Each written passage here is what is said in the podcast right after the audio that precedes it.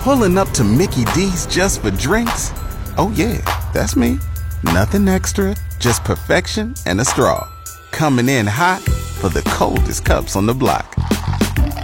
Because there are drinks, then there are drinks from McDonald's. Mix things up with any size lemonade or sweet tea for $1.49. Perfect with our classic fries.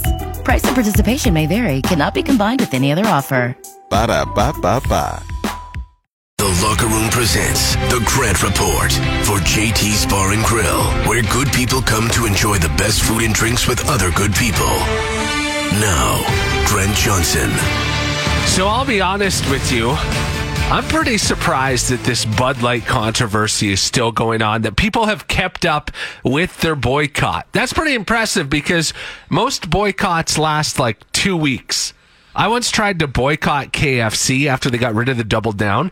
I declared I will not eat at KFC until they bring back the double down. And that boycott lasted like 10 hours and then I had a family bucket.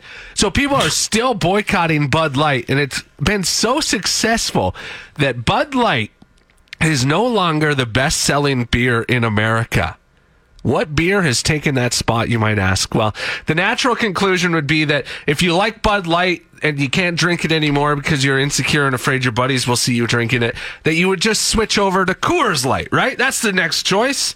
But no, actually, Modelo is now the top selling beer in the USA, which I don't know why, but I get so much joy out of the fact that a Mexican beer is now the best selling beer in the United States. We're trying to build a wall to keep you out. Please, please don't stop selling us your delicious beer.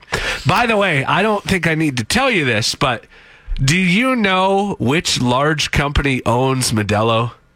I'll give you a hint.